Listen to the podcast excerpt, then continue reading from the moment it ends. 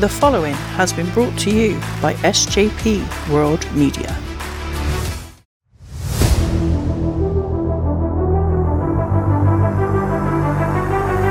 The following has been brought to you by SJP World Media.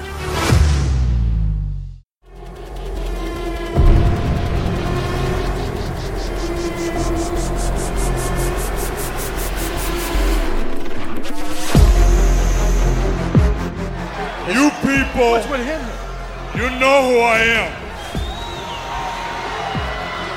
But you don't know why I'm here. Hey! Hey! Oh, okay. All right. It's Sting. Okay. And it's, it's Sting. This is where the big boys play, huh? Look at the adjective. Play.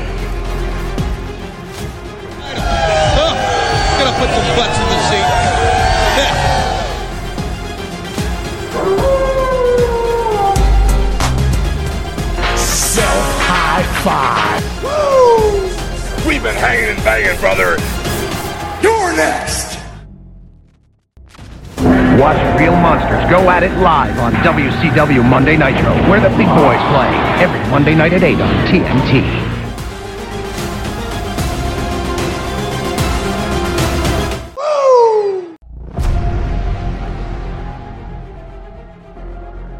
Hello and welcome to Nitro Nights, a WCW look back podcast brought to you by SJP World Media. My name is Si, and with me, as always, is the wrestling encyclopedia himself, Scottish Danny. Danny, it's been a little while since we sat down and did one of these, my friend. I've been a busy, busy boy. How are you doing, my friend? I'm doing really well, thank you, Si. Um, excited to hear about all your announcements on Twitter and things like that. So, yeah, I'm excited about it, and we're going to be looking at a good nitro today, aren't we? We are indeed. We are indeed. This was a very enjoyable episode of WCW Nitro. First aired on the 15th of January 1996 from Miami.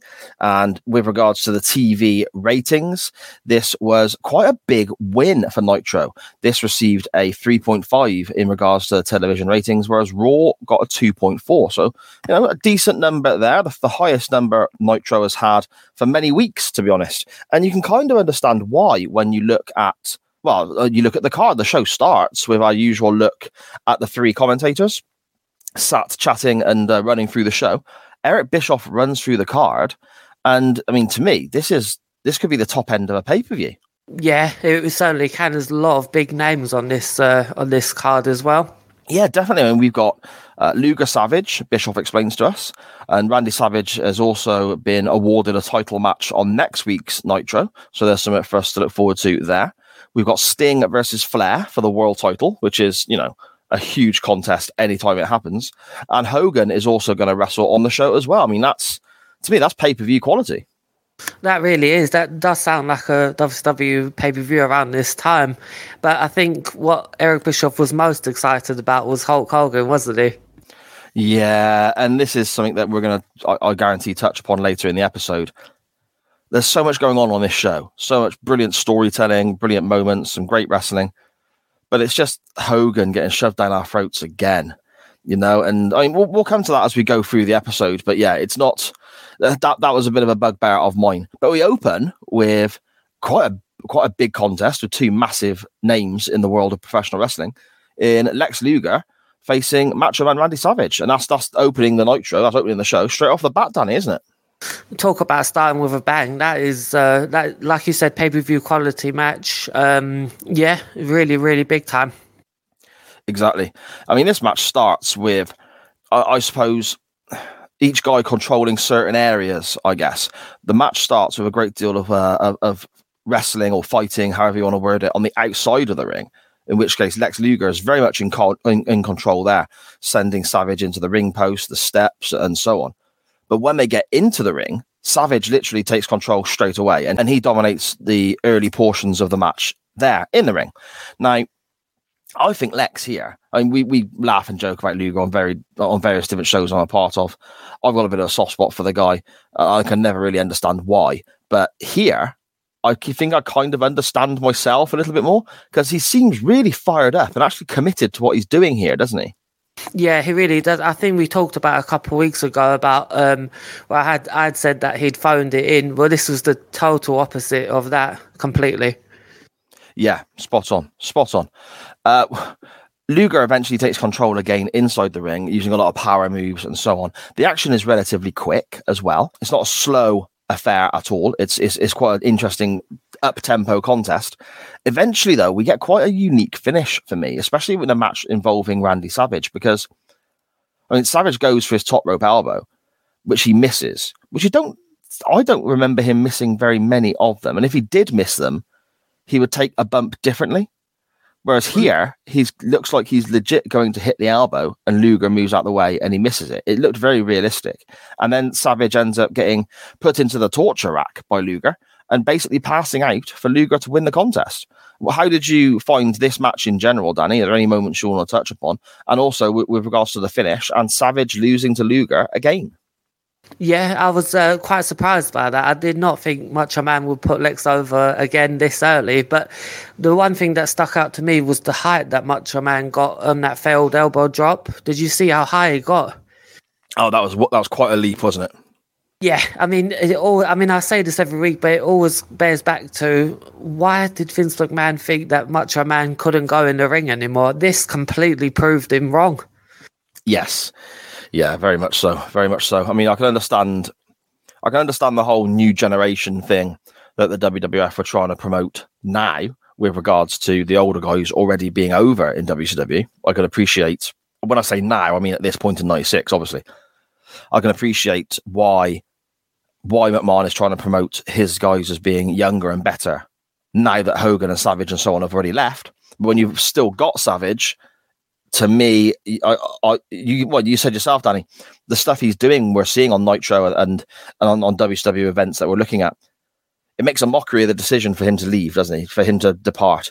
Why didn't why didn't McMahon stump up the money? Why didn't McMahon allow him? I mean, at the time, uh, one of the big things that Savage was talking about when he left the WWF, this is obviously a year or so previous to what we're looking at now, was a was a program against Shawn Michaels. He wanted to wrestle Shawn Michaels pretty much for a whole year before putting him over at a WrestleMania event. That would have been fantastic. That would have been so good to see. I mean, especially with Shawn Michaels going over as well. It just, oh, what could have been, Si? What could have been? Yeah, exactly. The next segment we get, we are told we're having some tag team action, according to Mr. Bischoff on commentary. And he explains that we have the team from the Dungeon of Doom. So straight away, instantly, I shudder slightly. And we have the team of Kevin Sullivan and Hugh Morris representing the Dungeon of Doom. And they're facing the Horseman team of Arn Anderson and Brian Pillman. But we don't quite get what was advertised, do we, Danny? It's it's quite a well, I, I find this incredibly an incredibly interesting segment. I mean, I mean, talk us through kind of what happens here. Yeah, there was a lot that went on in this segment. Um, one thing I did write down was all these silly costumes that were going on in the ring, and Chris Benoit was just standing there in a suit. That made me laugh. but um, just to go back, I mean, is what can you say about that? Just characters. I mean, that that just blew my mind. Every part. I mean, we we always talk about like the Dungeon of Doom is silly, but their character work was on point. And I think the thing that stuck out to me was the way Arn Anderson slapped Pillman during this was quite vicious, wasn't it? Oh, he, he was not messing around with that, was he? Effectively, what we've got is the the Horseman and the Dungeon of Doom. They, they've kind of got this bit of a rivalry going on, but instead of the tag match advertised, they all come out together.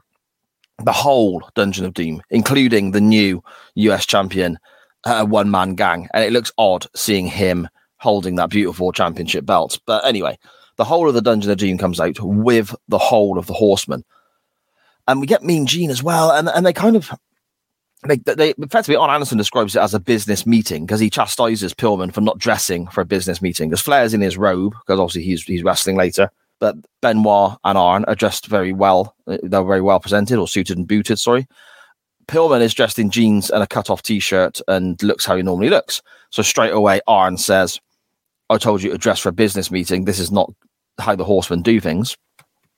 We then basically get informed that the Horsemen and the Dungeon of Doom are now forming some kind of allegiance because they say that there's no winners or losers when two groups such as them battle. There's only survivors.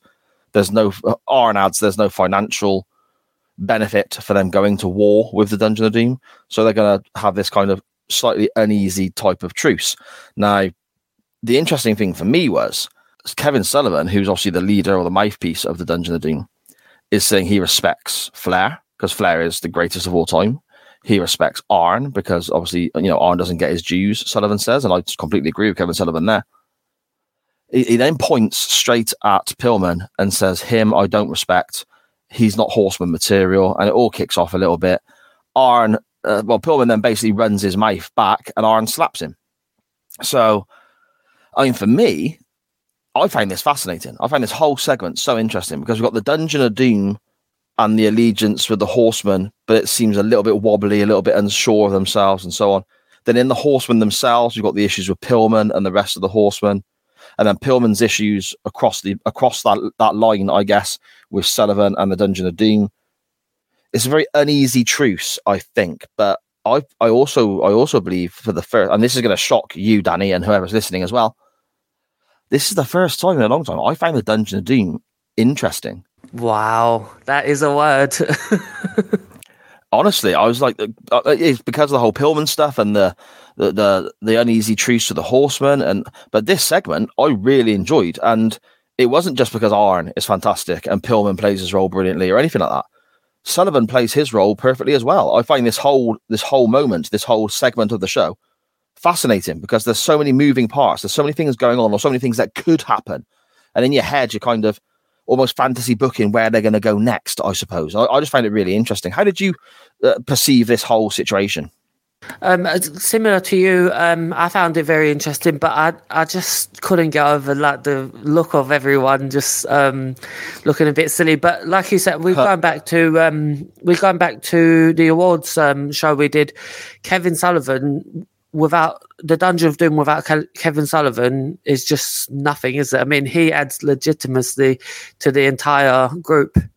Mm. I mean, he's always he's always been very good on the microphone, hasn't he? So if you take away the silly yellow dressing gown and the daft eyebrows that are painted on, the guy can cut a promo. That's not, you know, it, okay, yeah. he's a bit squeaky at times and he talks a bit of nonsense occasionally, but he can cut a promo. And it works well here when he's going up against Arn, I suppose. Yeah, it does. And it all spells bad news for Hulk Hogan. Well, yes, another obstacle for our big orange hero to overcome. We will see how he gets on with that, shall we? Now, then, that obviously means we're not getting our advertised tag team contest, but WCW, being the wonderful company they are, and Eric Bischoff, being the fantastic promoter he is, decides to give us what they call a backup match. So we have the debut, well, the WCW debut of Public Enemy, and they're going to be facing the American Males tag team. Now, Danny, are you familiar with Public Enemy at all? I only know a story about where they uh, had a brief fight with the APA in the ring, but that is literally all of that I know about them. But do you know much? Um, a bit, a little. They, they were um, they were big in ECW. Their whole gimmick with you know the the whole uh, they were sort of opening their arms to the world of hip hop, I guess. And ECW kind of always had its finger on the pulse with regards to what the the younger generations were listening to music wise and popular culture and so on. And hip hop and that side of things was very, very big at this moment in time in '95 and whatnot. So that's why this gimmick was created. The whole, you know, the, the swinging of the arms, and they'd always carry a table to the ring in ECW as well. So straight away, ECW fans loved that about them. They did have a, a couple of tryout matches with the WWF over different periods of time. They were offered a contract not long before this, but they actually turned it down, stayed at ECW for a bit longer, and then came to WCW. And this was their first, obviously, their first televised match. Both members of uh, Public Enemy have now passed away, sadly. Uh, one had issues with sleep apnea, and the other one had a heart attack. But there were also prescription drugs in people's systems and all this sort of stuff as well. So, the same, I suppose, a very similar story when wrestlers die young, I guess. But I, I think the issue with Public Enemy, especially on WCW, is that you kind of see through it relatively quickly. they're quite limited with regards to move set, and the biggest th- the biggest sort of moments, the biggest pops you're going to get from their gimmick is effectively the entrance and the table spots they do. Actual in ring work, they probably can't hold up in comparison to some other teams that are on the, the bigger two shows, I guess, WWF and WCW. What did you think of the match then, Danny, in your first sort of your first sort of time watching Public Enemy themselves? I was really impressed by this match because um, we got uh, the entire we got a taste of what Public Enemy are like. Um, I have not watched a lot of original ECW, but um, now I'm inspired to go back and see this um, gimmick when Paul Heyman is presenting it because they always said that he would make it seem, just as you said, just there, uh, make it seem better than it was. But um, the match, it, it kind of like, I mean, it's nothing to sneeze at, to be honest, but I did, I did find it funny that there was an ECW chant. Did you hear that, sir? Yeah, and Bischoff even mentions it himself, doesn't he? Not by name, not by company initials, but he references uh, Public Enemy as being straight out of Philly. So we know what that, you know, certain wrestling fans of that era will know what they're on about. The the issue that Public Enemy seems to have when I did a little bit of digging on them, uh, the the general opinion seems to be that what got them over in ECW, they struggled with initially in WCW because ECW TV wasn't readily available in all areas. So a great deal of the WCW, I suppose, cas- more casual wrestling fans hadn't seen what made Public Enemy fan favorites in the other company, I guess. Yeah, and um, I just found it funny that a lot of a lot of this was brawling outside, but then we come to um, Johnny Grunge rolling up Buff Bagwell for the win. I found that very odd because oh. of this gimmick. But um, then we get to the uh, aftermath, which I found very interesting um, about with the tables and everything like that. I'd never seen that uh, because this is the first time we're watching these nitros. I'd never seen that on nitro before. No, you're right. I mean, to me, you get the best and the worst of this match, this whole segment in a space of a minute or two because the finish itself, to me, looks like crap. The roll up looks shit. The roll up looks messy. Uh, the the public enemy member has a handful of tights, but it, it's very it looks very easy for the American males member to kick out, but he acts like he's and you just see through it straight away. It looks messy. It looked it looked amateur hour to me. It, that looked crap. But then we get two tables set up on the outside of the ring and Rocco Rock does uh, effectively hits a swanton bomb on Buff Bagwell, sending him through both of these tables, and that looked insane. Now, I suppose that I suppose people will remember the finish to something, the end of something, more so than the content in between the the, the, the first and the last bell. I, I suppose so. You're going away from this thinking, "Why, Public Enemy? That stunt to the tables was amazing." I want to see more of them. And yeah, I do too. I want to see what happens next week and, and onwards with regards to Public Enemy myself. But if you ignore the final spot going through the tables, there weren't much there to get, to get me too excited about them, to be fair. No, and it kind of was like a. Um, I don't want to say burial because that's too harsh of a word for, for um, American males, but they'd been getting some decent wins and kind of here they were just fed like jobbers to um, a debuting team, in my opinion. What did you think, sir? Um, yeah, yeah, I can see why why you come to that conclusion. I mean, American males, uh, as I've spoken about on the show before, I've never been fully convinced because it seems. I mean, obviously, it's hindsight, I guess, but I look at Marcus Bagwell, and I remember Marcus Bagwell being Marcus Alexander Bagwell, Rookie of the Year for what seemed like forever, and wrestling on Worldwide and so on. And then I remember Buff Bagwell, the, the you know the sort of Attitude Era uh, hat wearing NWO member, and, and, so on. This moment, this sort of run in between those two quite more memorable characters, where he's just a guy with a beard in a tag team. It don't it don't tick the boxes for me. I'm not convinced. So seeing them come out here in this spot to lose to the debuting team, uh, to me, I could fully understand it because you're not going to stick Public Enemy out there with a couple of jobbers because then the win means nothing. So put them out there with American males. They at least they've beaten somebody, but it's not it's not a Harlem Heat or it's not a, a Steiners or whatever, is it? I mean, it's somebody that you don't mind taking a defeat, I guess. But yeah, I'm not convinced by American males. I mean, don't get me wrong, great drop kicks and the theme tune's catchy, But that aside, is that enough to, to warrant a, a, a main spot on a roster? Probably not. Let's just face it. Our next contest, then, we are told, is Ric Flair versus Sting for the world title because Hogan is going to go on last because, of course, he bloody is. But before that actually happens, we have an advert for the Clash of the Champions coming up. Our first Clash of the Champions. We our look back, Danny, and there's no world title discussed. There's no Ric Flair match discussed. There's no Hogan match discussed. There's nothing to do with Sting or anything at this moment in time we're told we should watch the Clash of Champions because Robert Parker and Sensational Sherri are going to get bloody married. That's enough to get me to watch the pay per view. So. no, Yeah, but, but I mean, it, it, it looks it, it looks intriguing. I mean, from that advert, just based on that, um, what did you think of the advert? Si? Well, it's it's something different, isn't it? It's the kind of soap opera aspect that the WWF have always done.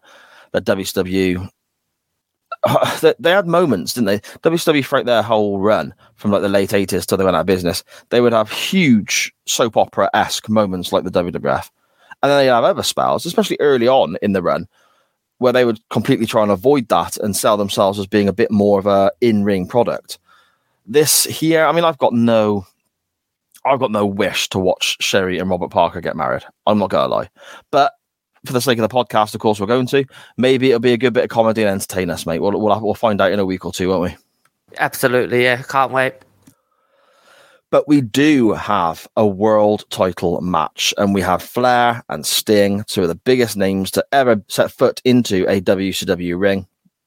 And this, again, as it always is with Flair and Sting, I enjoyed it. And again, I am biased because this Flair versus Sting is so is the epitome of WCW to me. But this this was great. It was really fast paced. We had, I mean, an incredible superplex from Sting, looked amazing. We had some brilliant drop kicks from Sting. Uh, Flair was an absolute master once again at making his opponent look incredible. Jimmy Hart was there and got involved kicking Sting on the outside once or twice, but he didn't do too much. He wasn't overbearing. So even Jimmy Hart for me was okay in this contest itself. And we get all the standard Flair spots and then all the standard Sting spots, Flair carrying in the corner away from his bigger, stronger opponent and so on. I, I again, Flair versus Sting. I don't think I'm ever going to come across a Flair Sting match that I won't enjoy. I mean, we'll find out more as the as the weeks, months, and years go by, Danny. But I love this, mate. How did you find it? Yeah, it was a really good match. Um, went nearly 15 minutes. Um, I'm glad WCW gave us this. I mean, we've seen Flair and Sting have a lot of matches on this Nitro rewatch, but um, this one ranks at the top for me because um, it was just like they just gave it that extra um, effort tonight. That's how I would see it. Yeah, I wonder if I got nothing to base this on. I've not read anything about this. I've not heard any interviews or anything like that. But I just wonder if Flair and Sting have gone out in that match, and uh, it's, a, it's for the world title. It's two of the biggest names in WCW. I suppose WCW originals, for want of a better term, I suppose you, you could call them. And they're not on last. They're not the main event. Hogan in a nothing throwaway match is in the main event, whereas the world title between two of the biggest names the company has ever had, it isn't on last. I wonder if Sting and Luger thought, sorry, Sting and Flair thought, let's really crank this out. Let's turn this up. Let's, you know, we know Hogan cannot follow this. That's how my mind would work if I was in that spot anyway. I'm not saying that that's what they did, but may- maybe that's a possibility. No, I think there's some credence to that because um, they always talk about wrestlers uh, having their names on a board uh, just before in gorilla position, just before they go to the ring, and they probably did see Hulk Hogan at the end and thought, "Really, Flair's the world champion, and he's he's uh, playing second fiddle to Hulk Hogan again." I mean, yeah, I, I could definitely see that side. Yeah, I, I'm not a fan of it. I'm not a fan of it.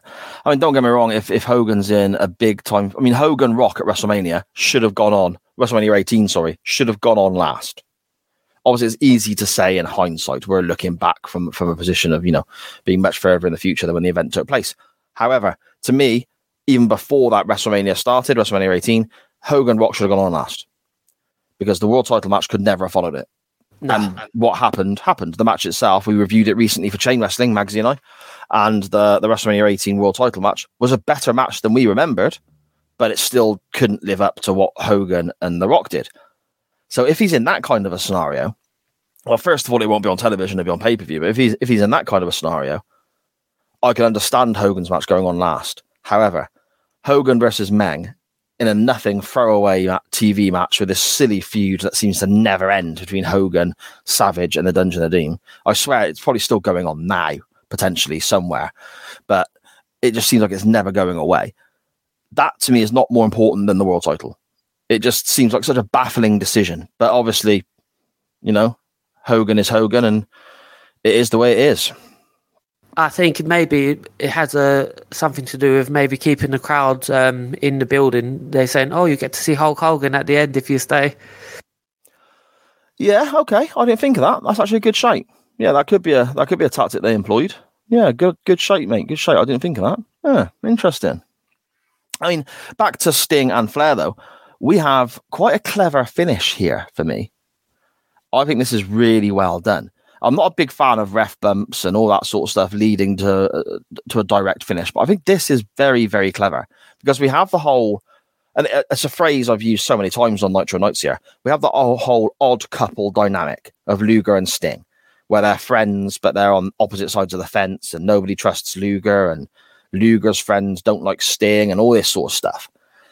But the finish here is Jimmy Hart is up on the apron, trying to distract the referee, and he's got the megaphone in his hand, and so on and it comes across like Hart is going to try and club Sting with the megaphone to help Flair.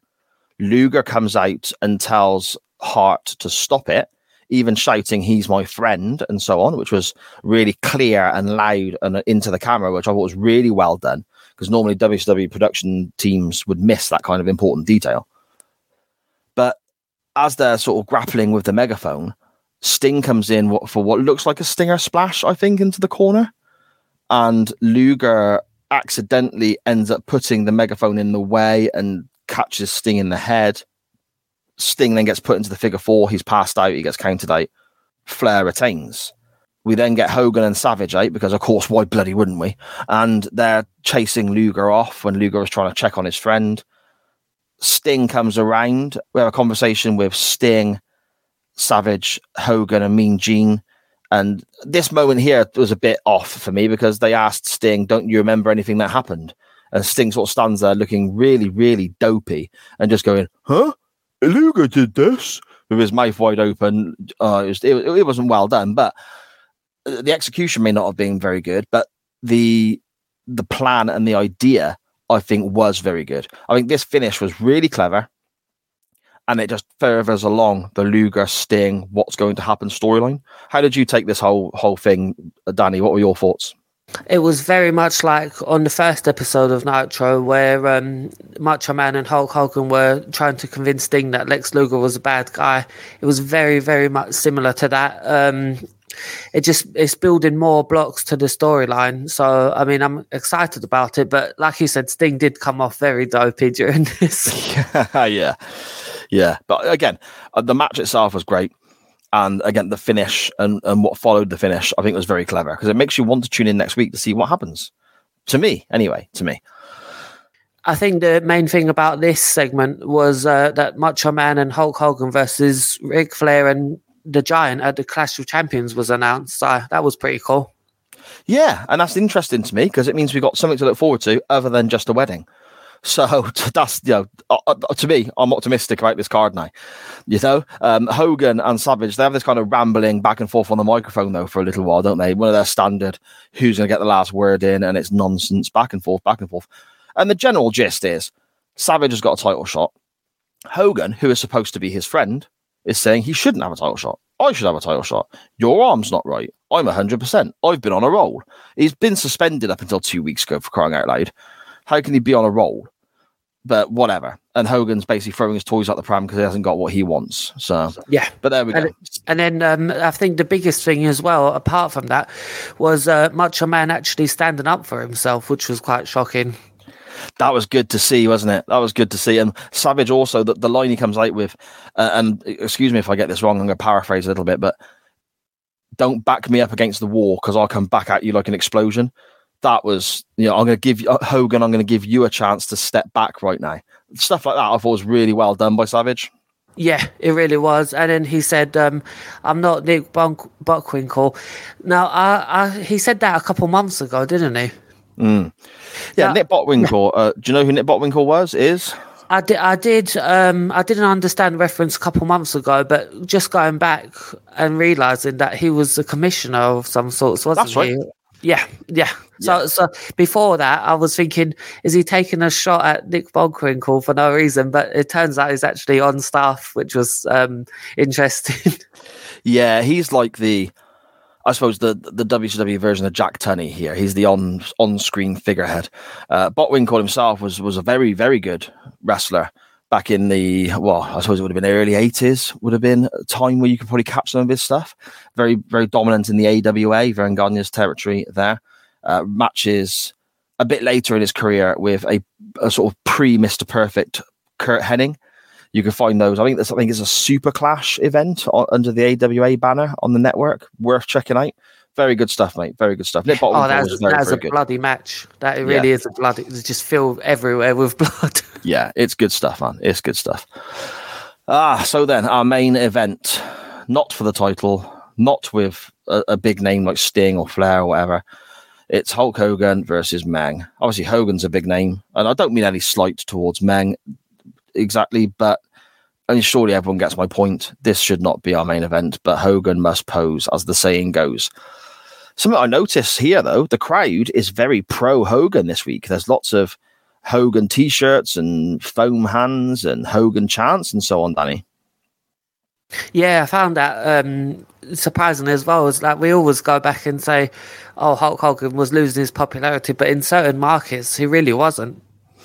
No, that's true. I mean, this is Miami. So, you know, obviously Hogan's still popular in Miami, but I imagine if they went Greensboro, the Carolinas, we'd probably be hearing a few more boos for Hogan, I would imagine. Yeah, I mean, maybe this is why the um, the ma- match was were changed.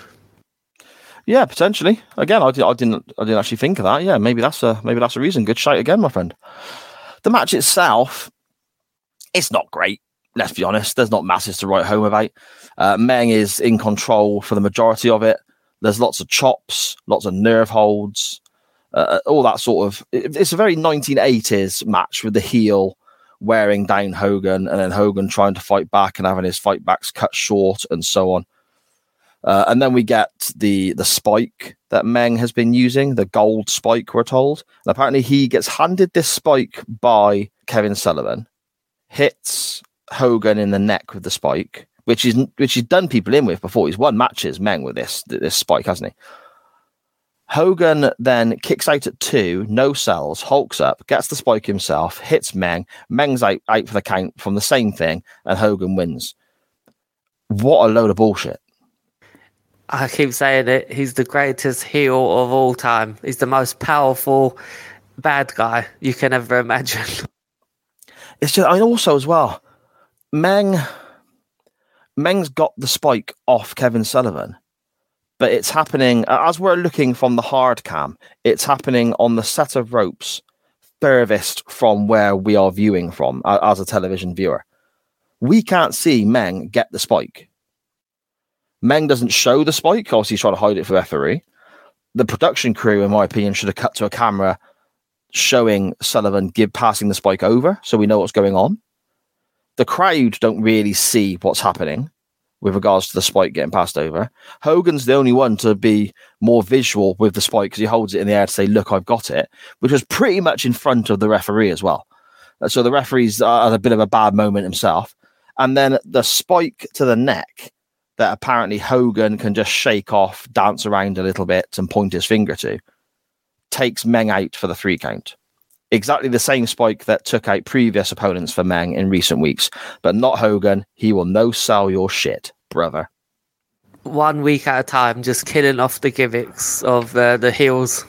Yeah, exactly. It's not good. It's not good. And uh, we then have just Hogan and Savage posing in the ring as Bischoff ties up the episode, talks about the world title match next week, Savage and Flair, which is going to be something I'm really looking forward to again. Already looking forward to next week's Nitro because of that announcement.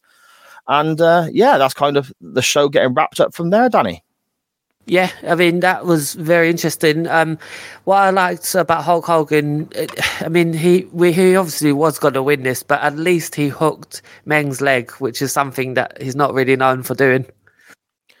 Yeah, I suppose. I suppose I kind of missed that myself, to be honest, because the rest of it was such dog shit. To be fair, that's understandable.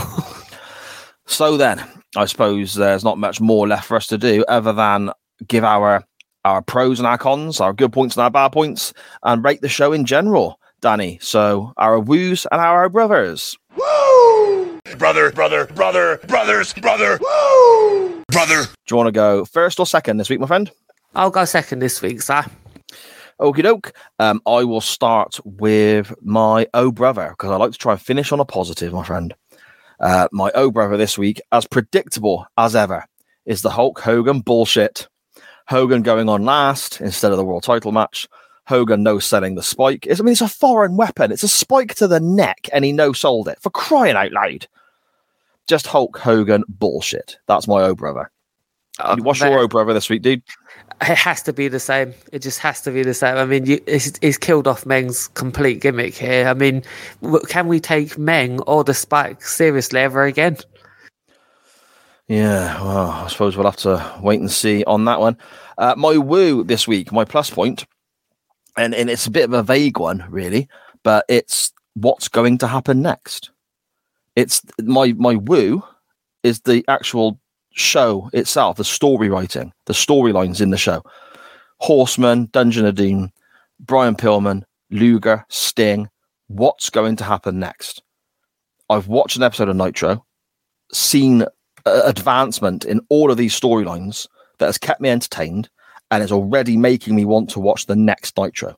So the booking, the storylines, the the story advancement, I guess. Literally, my woo this week is what's going to happen next because they've got me. They've hooked me in. What about you, mate? No, that's pretty cool as well. Um, I would say definitely would Sting versus Ric Flair was the woo mm. of the week. Um, it was just uh, just a, a, great match. Um, it just it just my only gripe with it. It should have been on the main event, but it's still a brilliant match. Yeah, I agree, mate. It was very very good, wasn't it? Match of the night for me. Very very good stuff. So then, hit, miss, or middling, Danny? Where are you going? a big time hit this week. Um, so I mean, it was there was a lot of action. There was a lot of good matches, and we got the debut of Public Enemy. So yeah, it was a big time hit. How about you, mate? I'm with you. All all apart from the Public Enemy stuff. Um, it's it's a big hit for me. Just just I mean, again, Sting and Flair was fantastic. The advancing the storylines and making me want to tune in next week was fantastic. Luger Savage in the opener was very good. The Hogan bullshit was Hogan bullshit but even that was as annoying as it was, and it was my old brother.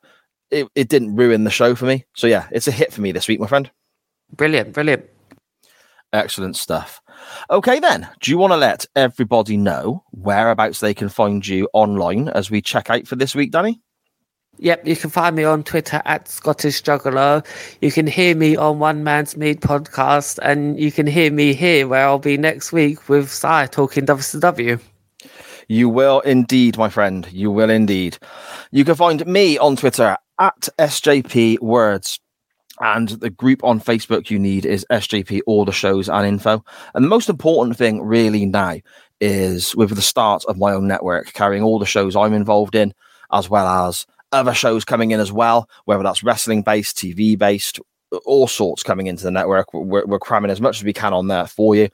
The easiest thing for you all to do is to search online on Twitter and so on at SJP World Media. Also, now going forwards, the show here, Nitro Nights, will have its own channel, I suppose, its own its own stream online, so you don't have to go uh, scrolling through other shows that you may not be interested in to get to our WCW chat. But there's also the SJP World Media main feed, where every show will also be on there as well. So if you like what Danny and I are doing here with Nitro Nights, check out the SJP World Media main feed, where you can hear Benny Mack discussing modern day WWE product on a weekly basis. You can hear chain wrestling with myself and Mr. Mags. You can hear the wonderful people from across the pond in the States of regularly, reg- regularly scheduled hostilities, also talking WWE and historical events there. And there's so much on the network, I ain't got time to list it. There's that much there. So on your internet machines, your, your social media devices, search SJP World Media, and that'll give you our social medias for you to follow the network and catch up on all the shows. And likewise on all your podcast platforms. I mean, we're having a, the standard teething issues with Apple and Google. They take a little while longer than everyone else to upload. So hopefully by the time you hear this, it will be done and dusted. But we're already on Spotify, Stitcher, um, Podcast Republic, and uh, pretty much everywhere you can imagine. If you type in SJP World Media, the main feed comes up. You type in Nitro Nights, Nitro Nights comes up. Dive on in, try out the other shows on the network, and most importantly, let us know what you think. But you can follow this show on Facebook and Twitter at Nitro underscore Nights. So there you go. That's all the info I have to uh, check out this week. Danny, I'm looking forward to next week, my friend. Excited. We get a Nitro, and the day after, we get a bloody Clash of Champions. But I mean, it's all looking good. We get a world title match next week, so, so that should be cool. Wonder if it'll go on last. oh, brilliant stuff. Danny, thanks again, bud. I've had an absolute blast. I've had a great time. Thank you so much for joining me again. Take care, sir. And to everyone else, as always, thank you for listening.